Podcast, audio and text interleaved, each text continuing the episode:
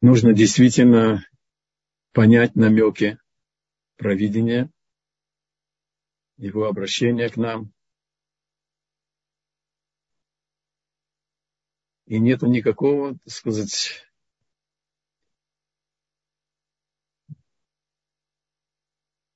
исходной точки понять все. Мы об этом даже и не можем понять. И думать нельзя об этом. А с другой стороны, мы обязаны открыть наши сердца и наши мысли. Один из уникальнейших магидов, как его называют, Бог всегда посылает нам из прежних поколений какую-то личность современную, чтобы мы получили представление, что такое были магиды.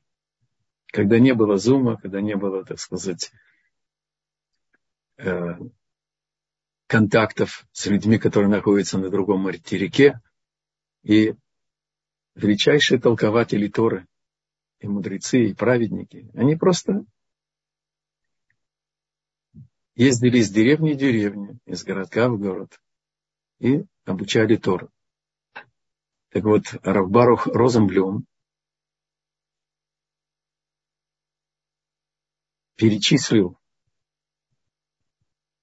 за последние годы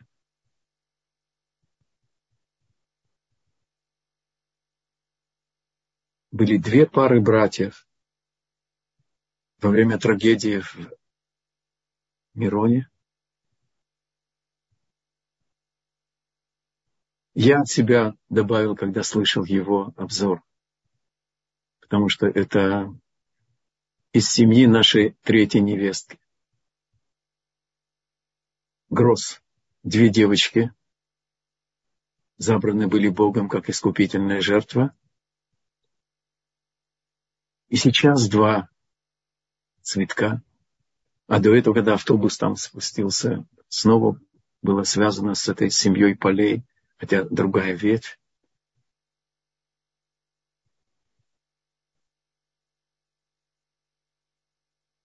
Я вам заметил, я только не помню, может быть, э, не на нашем уроке. Тогда повторим, но мама двух малахов, которых Бог забрал, сказала, что она всю жизнь знала, что это подарок. И так она и видела этих двух малахов, как подарок Творца. И она знает, что они взяты как искупительная жертва. Когда две девочки из семейства Гроз какой-то разгильдяй преступное, разгильдяйство привело к тому, что он пользовался материалами, э, значит, не запрещенными дезинфицировать э, закрытые помещения, и они погибли. Мой третий сын взял их после похорон прямо в Иерусалиме с Арами ход, и он их повез в больницу, где были еще два мальчика отравлены. И вся, весь Израиль молился за них, и они выжили. Мой третий сын рассказал мне, я думаю, что я могу это здесь добавить. Что сказал папа двух девочек в момент, когда они сейчас отдали эти две чистые души Богу? И теперь едут в больницу, не зная, какова будет судьба двух сыновей? Он обратился к своей супруге и сказал, дорогая, Бог вернет нам, еще будут дети. Вот как принимает человек, обладающий цельной верой, испытание Бога.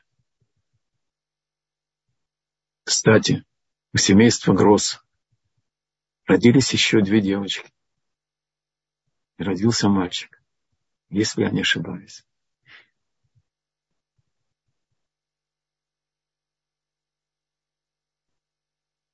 Мишпатеха тагом раба. Когда Творец проявляет свою волю в виде суда, это как бездонная пропасть. И Маораль говорит, что тегом – это буквы гамавет, смерть с определенным артиклем, то есть не случайная. Нету ничего, не может быть случайным. И так же, как Бог послал каждую душу для определенной цели, личной и общей. И у каждого из нас есть свое место и в, личном, сам, в личной самореализации, и нашей доли в общем совершенствовании мира и приведении его к конечному результату. Так и в общем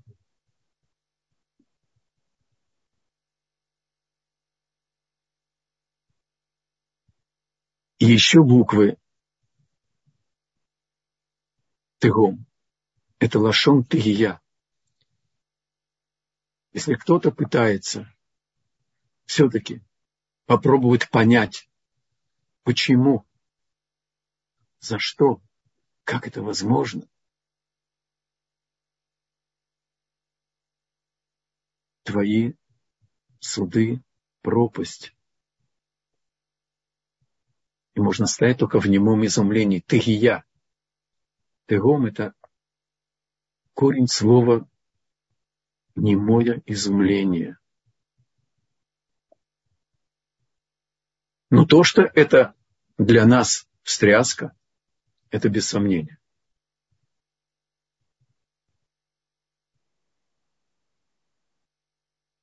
И сегодня утром, случайно, как все случайно в мире, я встретил Рош Колель,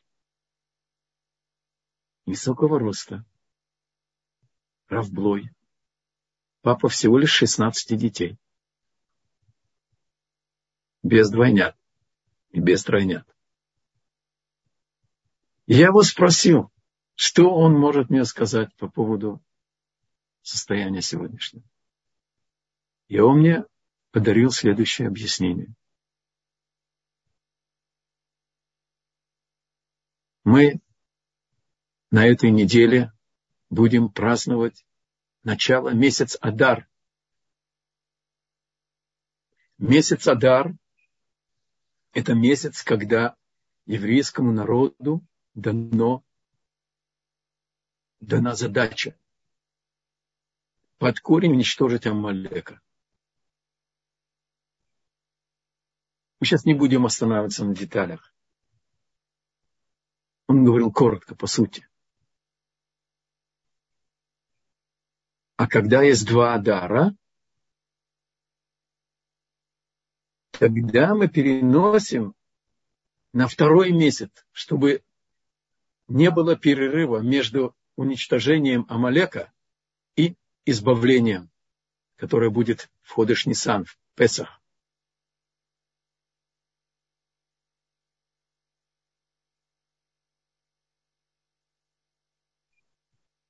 Стоит действительно ребром вопрос о нашем сегодняшнем состоянии и о нашем будущем. Стоит ребром вопрос Меву Иуди. И от каждого из нас требуется в первую очередь воспользоваться временем, когда духовное содержание его – это Михиат Амалек.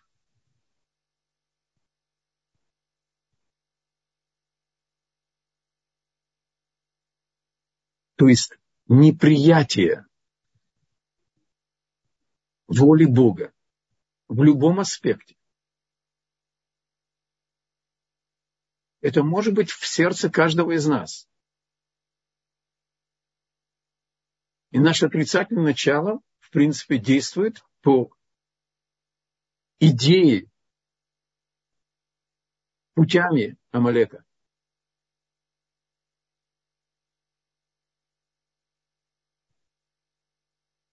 И это предшествует по времени. И месяц Адар, он особый месяц. и нужно им воспользоваться. То есть вместо того, чтобы кидаться в панику и тратить драгоценное время и очень много эмоций, слушая суетную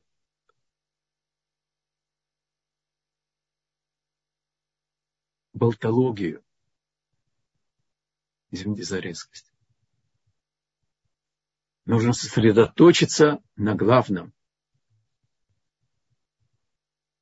Нужно внемлить и языку провидения, и преломить его через свое сердце. И урок наш тоже касается, мы идем по книжке, которую перевел Рафхаим Бурштейн, двухтомник Хохма и Мусар, величайшего мудреца XX века.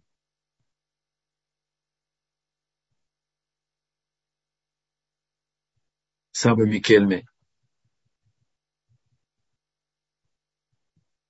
И мы будем идти по его урокам в книге.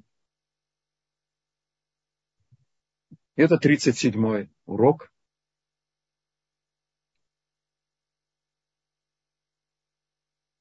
Оказывается, мудрость строит человека. Как это работает?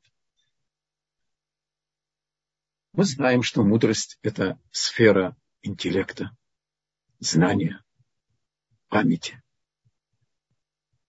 Сфера, когда мы обладали силой пророческого постижения мира. Но все по порядку.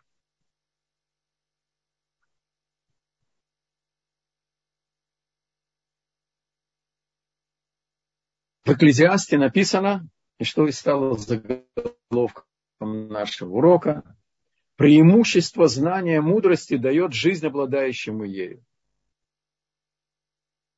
Мудрость дает жизнь. О чем идет речь?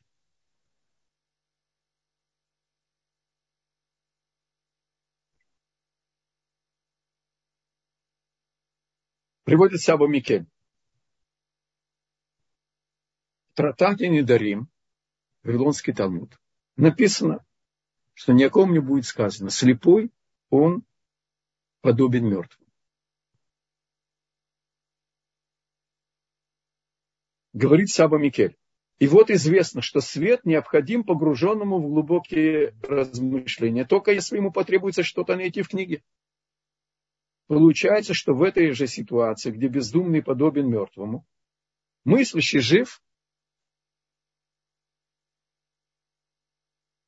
Самое лучшее, без кавычек, место в лагере строгого режима. Сначала в Мордовских болотах, а потом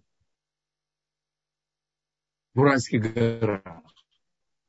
Это был карцер. Три с половиной на два с половиной шага и так далее. Потому что уже не было наказания там. Не нужно было ходить на обыски, работать, ничего. И лучшие стихи родились в карцере. Для этого не надо было света. Мысленно. И даже в шаббат можно было сочинять стихи.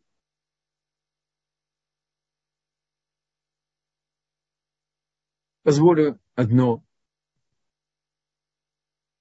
короткое-короткое цитата свитки дум людских раскрыты пред премудростью Господней от зари и до зари.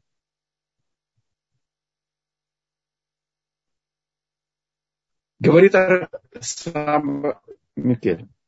Получается, что в такой же ситуации, где бездумный подобен мертвому, то есть у человека нет знания истины, он в потемках, мыслящий жив,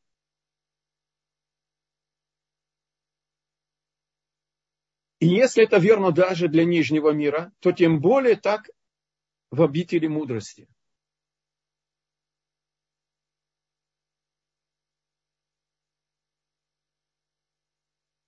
это включает и людей, которые работают, только выделяют из своего времени время для занятий, для изучения Торы.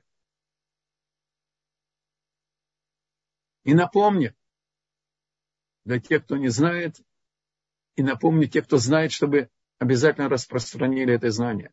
По всей стране есть в каждом месте, э, во многих местах, которые доступны большинству, так сказать, э, желающих учиться, есть Колель Эров, Талдот и Широн. И нужно предложить человеку наполнить жизнью свою жизнь. Там лишенный поним...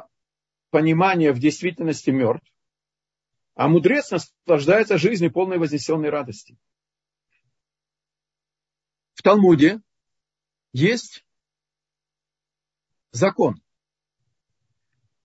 Случайный убийца Обратите внимание, насколько Тора учитывает реальную ситуацию в душе человека. Она не мирится с кровной местью. Но она понимает, что человек может быть вне себя. И он может быть ведом этой мести. И тогда Тора для того, чтобы дать родственникам случайно убитого кем-то, родственника, она, Бог дал нам шесть городов убежищ. Три на восточном берегу Иордана, перед тем, как мы перешли Иордан. Три в стране, разделенные треть, треть, в середине и треть, чтобы было бы относительно э, равное расстояние от любой точки убежать в город убежище. А потом добавили еще 42 года левитов. Почему левитов, немножко подождем с ответом. Равольбе Зацаль, которого мы с вами учили, Валей Шур, второй Хелек, да, он задает вопрос. Заповедь выделить шесть городов для случайных убийц, это завершающая заповедь Мушерабейну в его служении Богу. И Равольбе позволяет себе задать вопрос. Что в этой заповеди символизирует завершение служения Богу Мошерабейну.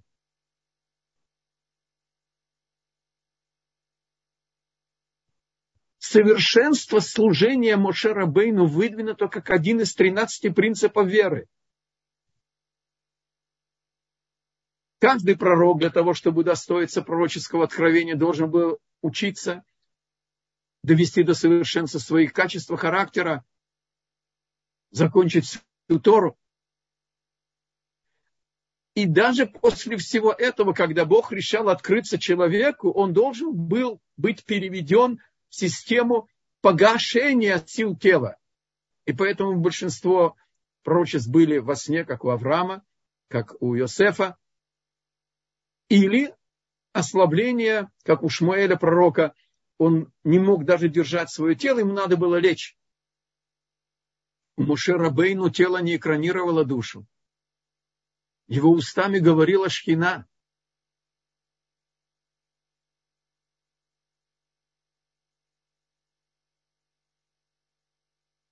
Отвечает Равольби, говорит, именно эта заповедь подчеркивает особенность служения Мушарабейну как завершающий штрих для полноты картины. В чем это?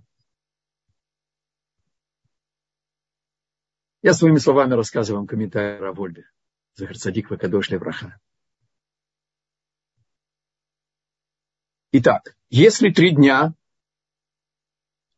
до события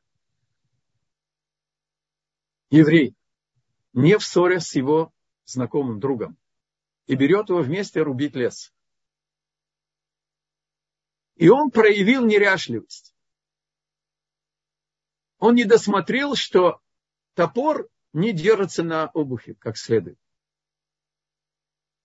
И когда он взмахивает топором, топор слетел и погиб случайный убийца. Убивает своего друга. И тогда Тора выносит ему наказание. Он должен выйти в изгнание в один из этих городов. И он должен быть там. А если у него есть учитель,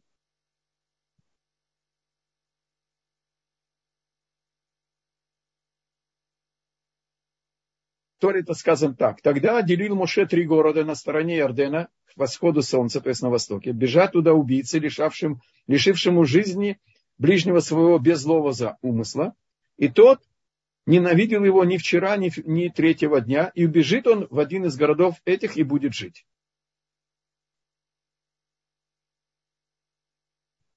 Послушайте внимательно. Продолжает Талмуд и э, устной Торой говорит. Если у этого случайного убийцы есть учитель, его учителя снимают с якоря, он должен оставить свой дом и переселиться в город убежище, чтобы дать своим знаниями, своим занятиям, учебой с этим случайным убийцей жизнь. Потому что без связи с Торой через своего учителя человек, не дай Бог, может лишиться жизни. Да, он будет спасен, он будет двигаться, он будет перемещаться, но он не получит жизни. Потому что без живой связи через учебу с волей Творца человек не жив. А теперь мы получаем дополнительный ответ. Почему добавили по воле Бога, к согласию Бога, еще 42 города левитов? Потому что левиты были духовной элитой. И они восполняли, не у каждого были учителя. Они создавали духовную атмосферу, которая обогащала жизнью случайных убийц. А почему мы стоим, мы ждем ответа на вопрос, почему эта заповедь была завершающей заповедь служения Машира Бейну? Сколько, знаете, по-еврейски на вопрос вопросом, сколько времени должен был случайный убийца быть в изгнании? Многим известен этот ответ. Время жизни главного коина. И Талмуд говорит, что мамы главного коина, главных коинов, которые в то время значит, служили, они приносили пироги и разные сладости случайным убийцам в город убежище. Чтобы они не молились, чтобы их дитя был бы вызван на верхнюю Ешиву раньше времени, потому что со смертью Коина, большого Коина, заканчивалось изгнание случайного убийцы.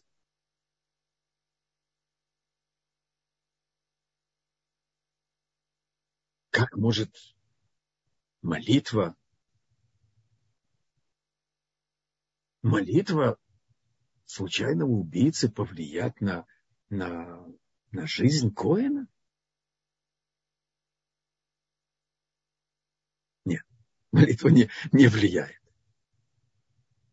Но матери Коинов Гдолим были обогащены мудростью. Когда случайный убийца получал взятку, его молитва была с изъяном, и она не будет слышана у Творца. А не то, что его молитва, значит, э, может вредить. Может, если ему это позволит. Так они лишили искренности эту молитву. Мой Шарабейну был и коином, был царем и был пророком.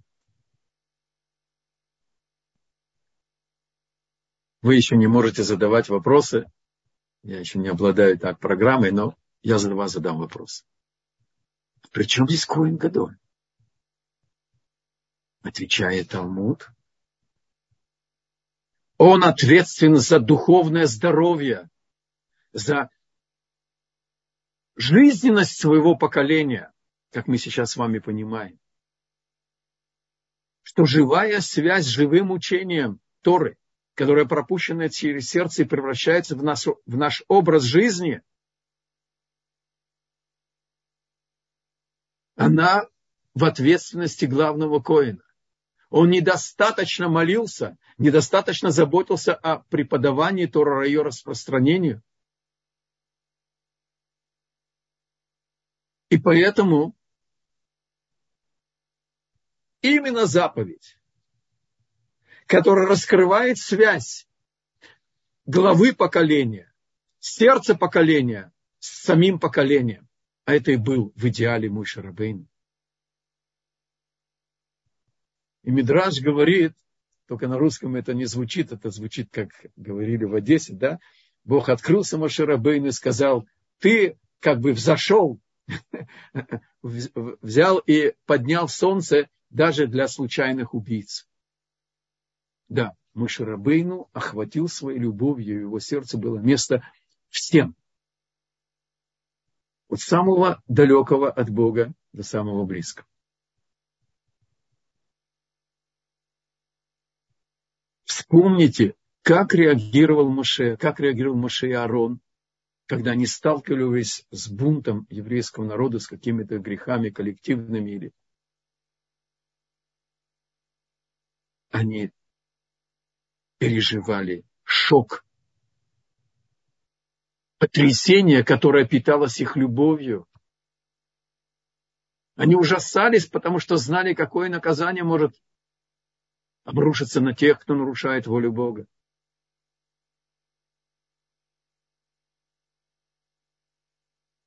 Вот почему эта заповедь завершает служение Маширабейну.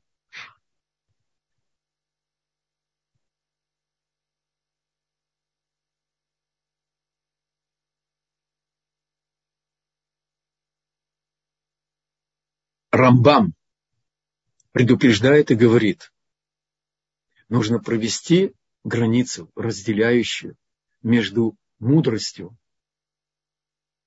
земных дел и мудростью Тора. Да, в Торе есть и математика, и астрология, и я где-то подсчитывал где-то шесть высших образований и ботаника, и зоология, и география, и астрология, астрономия, и астрология, если угодно. Только они слышали звон, не знаю, где он. Но светская мудрость не дает жизнь.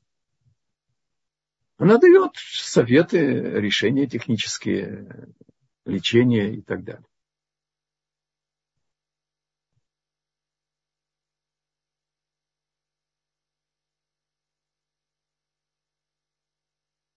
Вот почему Санедрин возложил обязанность обеспечить случайному убийце жизненные условия.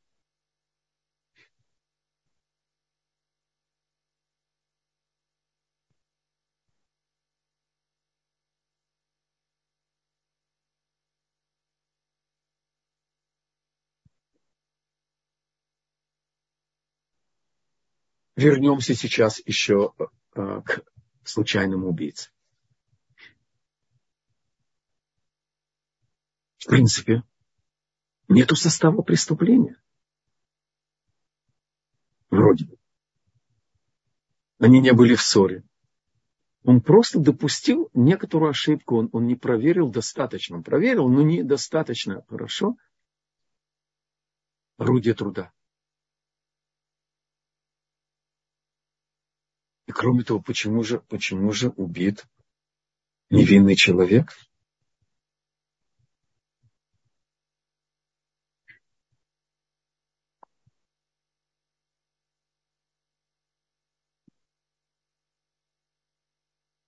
Заглянем в этот вопрос.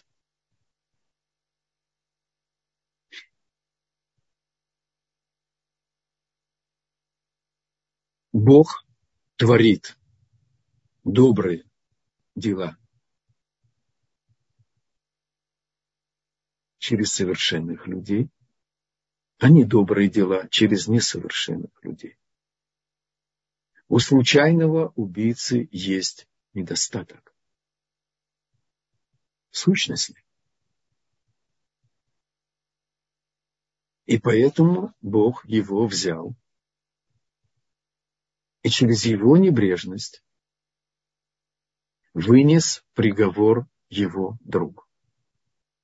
Не торопитесь с выводами. Вещи очень глубокие. Тот, кто ушел, должен был уйти.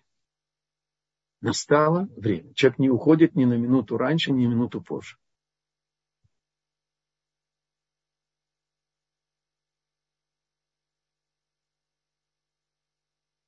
Это не оправдывает случайного убийцу. Только состав его преступления в том, что он был несовершенным. И тогда Бог берет. И он у него орудие в руках. Он выносит этот приговор. И даже не, не, не большое несовершенство требует серьезнейшего исправления в корне вещей.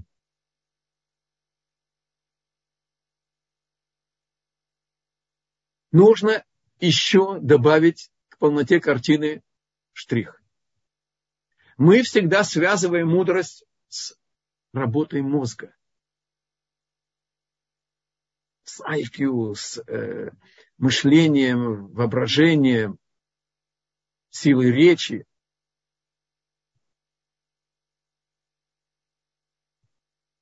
А в нашем случае и вообще человек – это знание, пропущенное через сердце.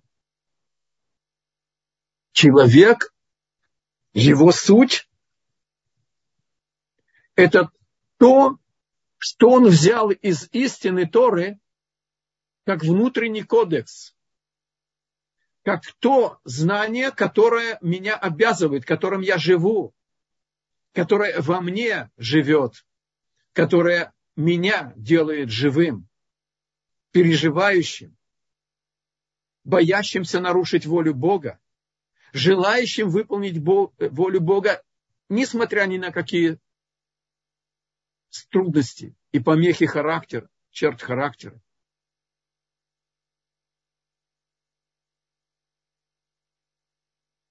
Когда мама этих двух Малахим, которые сейчас ушли, последние, пусть, дай Бог, что были последние.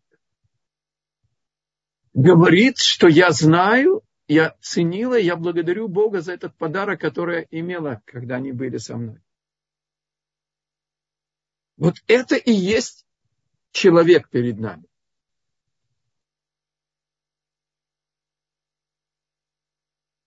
Это знание, что все от него, все осмысленно, ничего не случайно.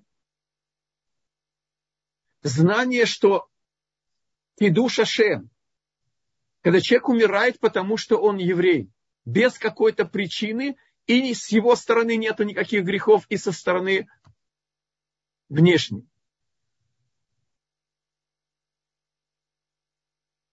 Это же величайшее искупление, так устная Тора нам раскрывает что Киду Шашем – это величайшее искупление всего еврейского народа, всего человечества относительно.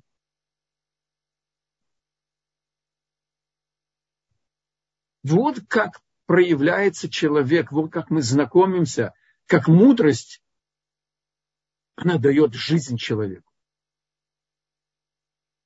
Жизнь – это осмысленное бытие Торой. Как, когда базисное знание, что все от него, нет ничего случайного.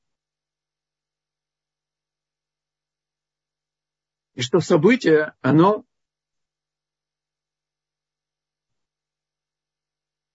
прорывается в сердце. Но там есть две половинки.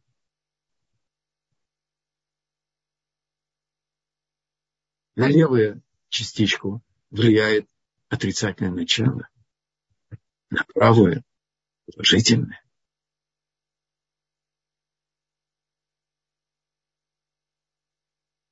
И приходит мудрость Торы, и оно влияет на эти две половинки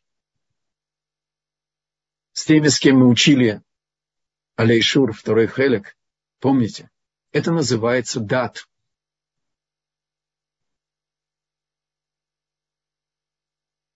Это знание, пропущенное через сердце, как я уже сказал.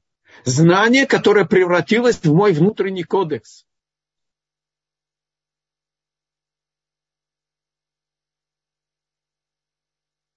Мои первые-первые шаги бичува начались после ареста, потому что было много времени говорить с собой и заглянуть в себя.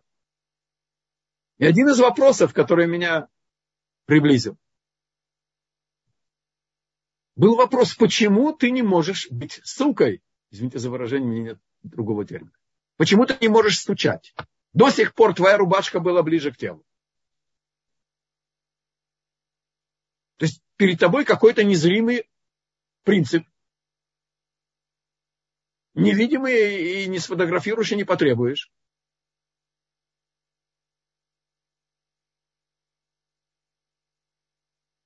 И все, что тебе было самое дорогое, самое близкое, ничего не стоит. И у тебя совершенно ясное знание, что это невозможно сделать. И неважно, что тебя ожидает. А потому параграф у нас, могло быть, мы учили законы кодекса РСФСР, 7 лет строгого режима, 5 лет ссылки и 5 лет поражения в правах, то есть без, без э, гражданства, без паспорта. Значит, 17 лет привет Израилю. И все это было как скрежет, так сказать, уключен.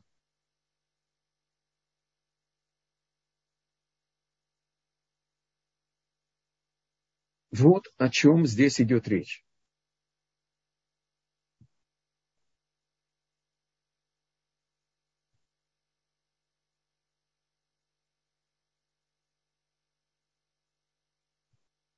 Добавляется Аба Микельми говорит.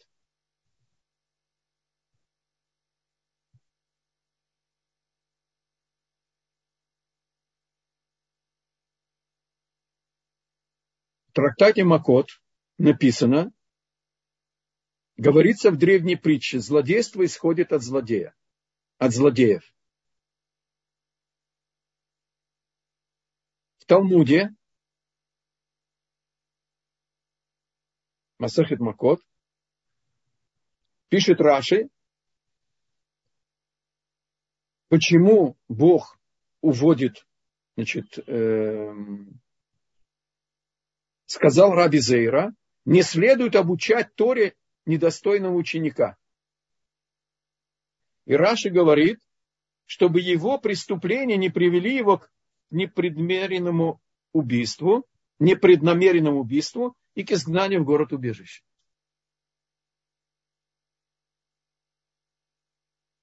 То есть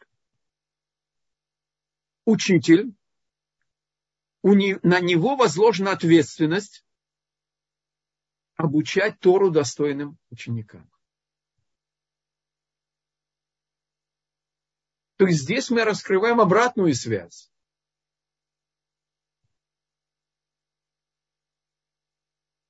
Пусть это будет памятью Равхайму Коэну. Захар Садих Левраха. Он был создателем джазового оркестра, очень успешного. Он писал музыку, стихи, был переводчиком. И когда он пришел в Швутаме, первый урок мы учили лех-леха. Иди к себе, сказал Бог Аврааму, из твоего, с твоей страны, из твоего города, из дома отца твоего, в страну, в которой я тебе покажу тебя. Я уже вам прямо с устной Торы перевожу. Он сидел в немом изумлении, а в конце сказал Рэб Шимон, это про меня. Потому что, как Рав Гирш объясняет, нас формирует, что такое иди из э, твоей страны, из твоего города, из дома. Надо было, если, когда я получил разрешение на выезд, мои родители покойные уже были тогда значит, э, в Израиле с братом. У моей мамы были, покойные были две сестры спокойные в Тель-Авиве, в рамках воссоединения семейств, они выехали. Так я выехал из Каунаса, поехал в Брест, в Брест-Литовский, потом по э, вежливому стуку в дверь. Сначала мы проезжали Польшу, был стук, открывается дверь ночью, не ночью, встаю, э, проверка документов. Это были польские пограничники, то же самое было с чешскими пограничниками. И когда вдруг был вежливый стук и ждали разрешения войти, я понял, что из советского, из большой зоны, которую мы называли Советская Сумма, уже выехали, это были австрийские пограничники. Так надо было написать. Лех леха ми бейтавиха, мина ми моледетха, ми ми арцеха. Из дома, из города, из страны. Кроме того, что можно было сказать, уехать из страны, понятно, что оставишь город и, и дом. Ну, может быть, у, у Авраама, первого, первого, открывателя, э, Творца, были, была протекция. Бог не жалел святые слова Торы, чтобы описать это. Но порядок о чем? Говорит Равгирш. Три сферы формируют человека. И добавьте сейчас то, что мы сейчас учим. Три сферы дают нам знание жизни, которое формирует нас. Это макромир. Страна, это ментальность, это культура, это музыка, это размеры, это климат. А потом, мы же все трудоголики, профессиональная, так сказать, ориентация, средняя зона, средняя сфера, которая формирует нас. А потом и по трудности пересмотреть свою жизнь, идти к себе, лех-леха. Раши объясняет, для тебя, для твоего, для доброты своей, чтобы тебе, тебе преуспеть. Но можно еще учить это. Есть комментаторы, которые говорят, лех леха, иди к себе. Как идем к себе? Сначала освободиться от главной, внешней среды, которая формирует нас. Это арец. Как я уже сказал, культура, ментальность, литература, искусство, природа, климат. А потом среднее. Отца, где связь, она через сердце, где есть признательность за то, что нам подарили жизнь с Божьей помощью через наших родителей и так далее. Это самое сложное, требующее особой мудрости, особого сердца, особого такта. И мало того, что нужно все, что я сейчас перечислил, еще нужно мужество не поступаться жизнью, не обижая родителей. Уважение родителей остается всегда обязанностью. Слушаться мы не обязаны. Если говорят нарушать Тор. Но уважать обязаны.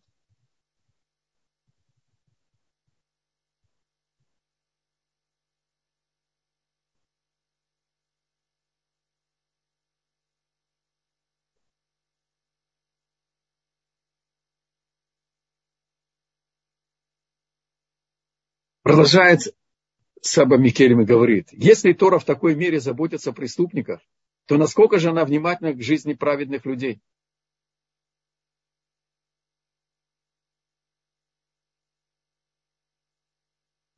Мудрецы дома учения раби Ишмаэля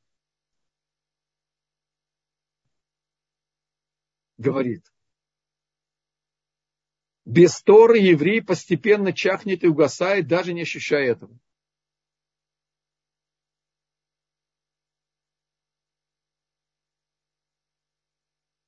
И добавляет нам Равольби еще. Все возвышенные душо, душевные качества простекают из мудрости, связанной с ней.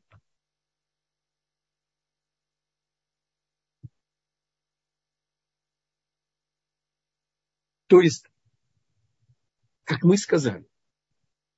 Человек, его суть – это его сердце.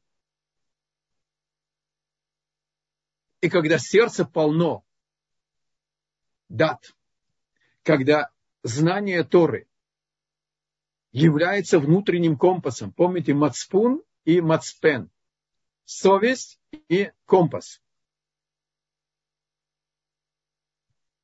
Это и ставит нас, делает нас совершенным в наших чертах характера. Потому что когда мы вдруг открываем необходимость поступить определенным образом, и нам знание Торы дает критерии, последовательность, мудрость, дипломатию, практические советы, Помните, как мы с вами учили, да? Как мы постигаем волю Бога? Знанием, потом желанием, а потом телом. И мы становимся ветвью от корня. Человек приобретает, будучи ветвью от, от корня, божественным знанием в том вопросе, который стоит перед ним, в том действии, которое он планирует сделать. То, что от него ожидает Бог в этой ситуации – то есть здесь в сердце сливается знание с чувством. Знание с, с чертами характера. И без работы над собой, без превращения знания в дат,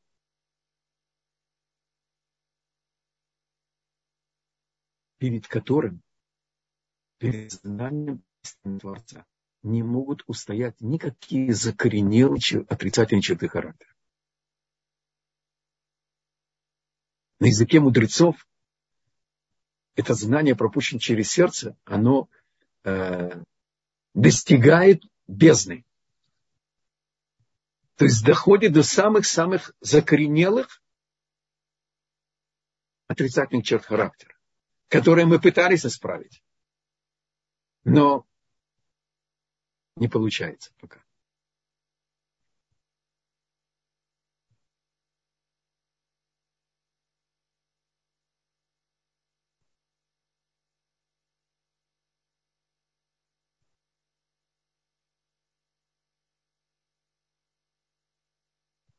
И завершим. А, еще минутка, если у нас есть, да? Сказано в, в трактате Мигела, да? Везде, где ты видишь мудрость Творца, там же ты видишь его скромность. Самый мудрый человек Машарабейна был самым скромным человеком. Это и есть завершение того, что мы сейчас сказали. Что знание Торы, пропущенное через сердце, дает жизнь, то есть дает образ жизни. Наполняет нас реальной осмысленной жизни, которая таит в себе вечность. Уже сейчас, здесь, в этом мире, в эти 70-80 лет при крепости тела. И тем более в грядущем мире. И Моше был самым скромным человеком.